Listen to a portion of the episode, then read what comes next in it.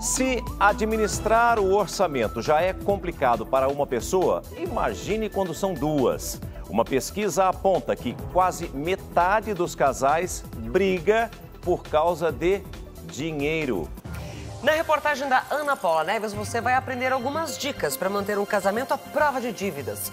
Conversamos com especialistas que têm dicas para ajudar a planejar gastos, traçar objetivos a dois e manter as contas no azul. Quer saber como? Formar uma família fazia parte dos planos da Gabriela e do Luiz desde que eles se conheceram na adolescência. E o casal conseguiu.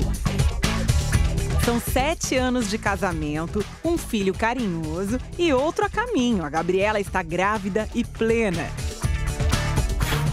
Porém, um assunto causava discórdia entre os dois: dinheiro. Já houve estresse por causa de dinheiro? Já, já, já. já.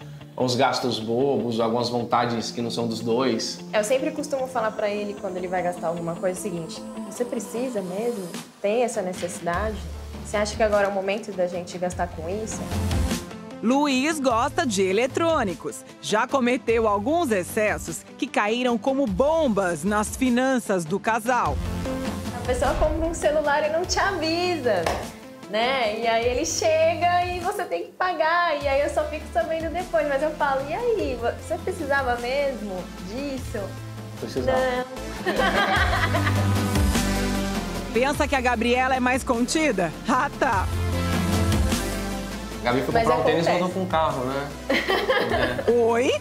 Fui comprar um tênis no shopping, a gente passou numa concessionária e eu vi lá um carrinho popular. Eu falei, ah, é esse, eu quero esse carro. A gente vai levar esse Sabe carro. que mulher nunca foi lá na tua casa, deve ter planejado já. né? Uma pesquisa aponta que quase metade dos casais briga por causa de dinheiro. Os principais motivos da discórdia podem ser explicados em três situações. Um dos dois gasta mais do que ganha. Um se compromete a pagar as contas, não paga nem avisa o cônjuge sobre o atraso. O casal discorda sobre o que é prioridade de gastos, sobre onde e como deve usar o dinheiro. 30% dos casais não sabem um quanto o outro ganha. Então, isso é um berço para várias discórdias. Não que seja obrigatório, que seja mandatório saber. Mas se eu não sei a realidade do meu parceiro e da minha parceira, como é que eu vou viver embaixo do mesmo teto se eu não posso combinar uma viagem, por exemplo? Ah, vamos viajar agora em julho, mês de férias e tal, vamos fazer uma viagem. Um pode, está numa situação muito positiva. O outro, por sua vez, está endividado e o parceiro ou a parceira não sabe essa situação. E aí termina que um dos dois pode engatar e querer fazer a viagem sem ter o desejo e a disponibilidade financeira para isso. E vai entrar numa roda viva de dívidas. Uma comunicação clara, verdadeira, é sempre o melhor para o casal, para não ser descoberto numa traição financeira, né? Que muitas vezes pode até pesar muito mais do que uma traição, vamos dizer, sexual, né? Na casa da Thaís e do Douglas, o acordo é: Foi sempre assim, desde o começo até agora, é, sempre dividindo e, e- e- e- pondo em ordem a- as contas, né? Esse pensamento de vamos dividir as coisas, ele já é um pensamento passado, antes mesmo de morarmos juntos. Agora isso só aumentou, porque a gente tá no dia a dia, se vê todo dia, então, né? Isso só é, fidelizou mais. dividir tudo meio a meio funciona para eles. Mas o consultor financeiro Leandro Trajano explica que esse modelo só dá certo quando os dois têm a mesma remuneração. Caso contrário, Então você vai pagar de forma proporcional ao seu parceiro ou sua parceira. Então, se eu ganho 3 mil reais e meu parceiro minha parceira ganha 7 mil, eu pago 30% das contas, o outro paga 70% e você não vai ter uma realidade tão diferente sobre o mesmo teto. quando um ganha muito mais do que o outro e ambos racham no meio as despesas, sabe o que acontece? Você vai ter um debaixo do mesmo teto, consegue sempre comprar roupas novas, trocar de carro, falar de viagem e tá super bem, o outro que tá um pouco deprimido e com as contas apertadas. Por aqui, o acordo metade-metade tem dado certo. A gente tem contas separadas, é, os, as contas da casa nós pagamos em conjunto. Então, X mês eu pago X boleto e tal, e ele paga tal e tal e tal. Sendo que isso é uma variável. Mês que vem eu posso pagar a conta que ele pagou o mês anterior e tudo mais. Mas, assim, a gente se, se, planeja, né? A gente tem uma planilha de controle para ir ali anotando, para não sair muito do gasto que a gente tem, porque às vezes a gente dá uma gastadinha. Antes mesmo do casamento, os dois já contabilizavam cada gasto, deixavam tudo registrado em planilha. Desde que eu comecei a me entender por gente, que eu comecei a ter remuneração, eu passei a me controlar por aí. E aí eu trouxe isso para nós dois. Então aqui está separado é, o que cai na minha conta, o que cai na conta dele. E aqui, como a gente tem, é, eu tenho duas, dois bancos, né? Tenho conta em dois bancos, então tá separado até por banco. Olha. O que vai cair em cada lugar. Que eu acho que fica muito mais fácil de não se perder no meio do caminho.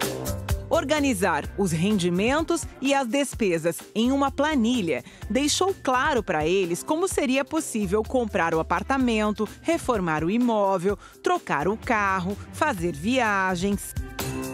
O que deve ser claro são os objetivos, os propósitos dos casamentos. A psicanalista Diana Darer explica como é possível melhorar casamentos em risco por conta de deslizes financeiros.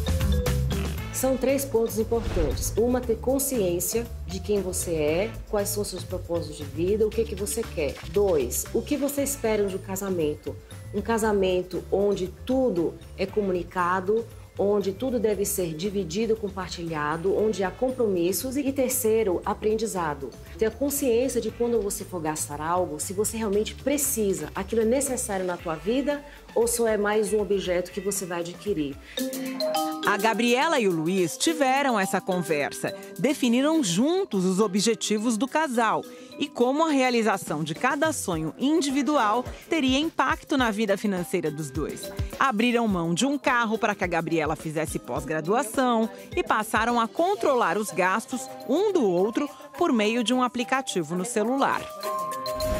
O fato de um receber no celular a mensagem quando o outro usa o cartão de crédito colabora para dar uma freada nos gastos? Vocês Dá. pensam duas vezes? Dá. É. Aí eles chegam uma mensagem minha, onde é que você gastou 20 reais? Eu falo, 20 reais? Onde é que eu gastei? Não sei. Ah, é. foi com combustível, foi com a moto, essas coisas. É bem controlado. E aí, assim, dificulta um pouco até um a burlar o outro. Tem casais que não se adaptariam com essa, porque se sentiriam vigiados e monitorados, até por algumas coisas que são particularidade e que se deve ter no dia a dia. E tem outros casais que podem se sentir mais monitorados e, por isso, fazendo que se dê um resultado melhor mês a mês, poupando um pouco mais. Então, tudo sempre é base de muita conversa, deve ser feito à base de conversa. O bom de um controlar o outro é que um coloca também ajuda a meta. Ah, eu tô com o objetivo de trocar de moto, trocar de veículo. Vamos conseguir? Quantos meses? Daqui a quantos meses estão? Definir objetivos em conjunto pode ser o início do sucesso financeiro de um casamento. Primeiro você tem que conhecer os seus propósitos. Né? O que, que você quer da vida? Você quer casas, carros, você quer adquirir conhecimento, você quer ajudar o próximo. E qual é o teu propósito de vida e o que, que você espera daquele casamento? Você pode ir para o propósito, o projeto é, maior, e aí você vai é, fazendo né, sua lista de, de prioridades, por exemplo, de sonhos do que cada um quer. Mas um casamento se entende que você quer formar uma família, que você quer andar juntos para um sonho em comum. Então, se você não tem teu autoconhecimento, não conhece quais são os seus propósitos de vida, você pode se perder muito. Ah, de nada adianta informar o que gasta se continuar gastando mais do que ganha, né? Mas hoje 55% dos brasileiros gastam mais do que ganham. Então a gente está falando de uma população de mais da metade dela não consegue fazer reserva. O que faz a gente se endividar mais hoje é principalmente o impulso. É o querer ter, mas às vezes você não poder, e aí você faz o quê? Usa um cartão de crédito, usa um limite. Quando você vai ver, você vai pagar uma, uma fatura, aquilo vira uma bola de neve. Então você já não consegue pagar, por exemplo, o cartão de crédito na data. Aí, sei lá, você vai pagar uma parte dele e os juros é exorbitante. Então aí você começa a se endividar muito. A gente sempre se entendeu muito bem. Isso dentro do nosso padrão é, de orçamento, né? Cortar supérfluos também faz parte de uma reorganização financeira. Dinheiro não aceita desaforo, gente, nem avisa para onde está indo. conta de luz veio acima da meta aí, deixa aqui pra toda hora olhar assim, falar, ó, tem que economizar, ah, a luz tá acesa, apaga, ah, tá muito tempo, não tem ninguém vendo televisão, desliga. O Luiz e a Gabriela organizaram as finanças e estão tranquilos para receber o novo integrante da família. Algumas contas elas vão terminar antes do bebê nascer. Não vai ter motivo de briga. Não, só de trabalhar mais. Uma conversa franca pode deixar qualquer casamento à prova de dívidas. É fundamental, seja para quem, para casais antigos, para casais novos, terem uma noção boa da vida a dois, não é efetivamente, no sentido de é, quais são as despesas fixas da gente, quais são as despesas variáveis, quais são as prioridades que a gente tem na vida a dois e quais são as prioridades que você traz de berço e que você não gostaria de abrir mão e as prioridades que eu trago de berço e não gostaria de abrir mão. Para que a gente possa respeitar, né? que o casal possa respeitar o espaço de um, o espaço do outro e ter uma vida a dois bem definida. Então isso falta em vários momentos. E essa falta é que traz muitas desavenças, não é? Porque não é a partir do momento que você junta as escovas, como se diz, que um vai ser obrigado a viver a realidade do outro. Muita conversa, planejamento e organização. Tudo dá certo.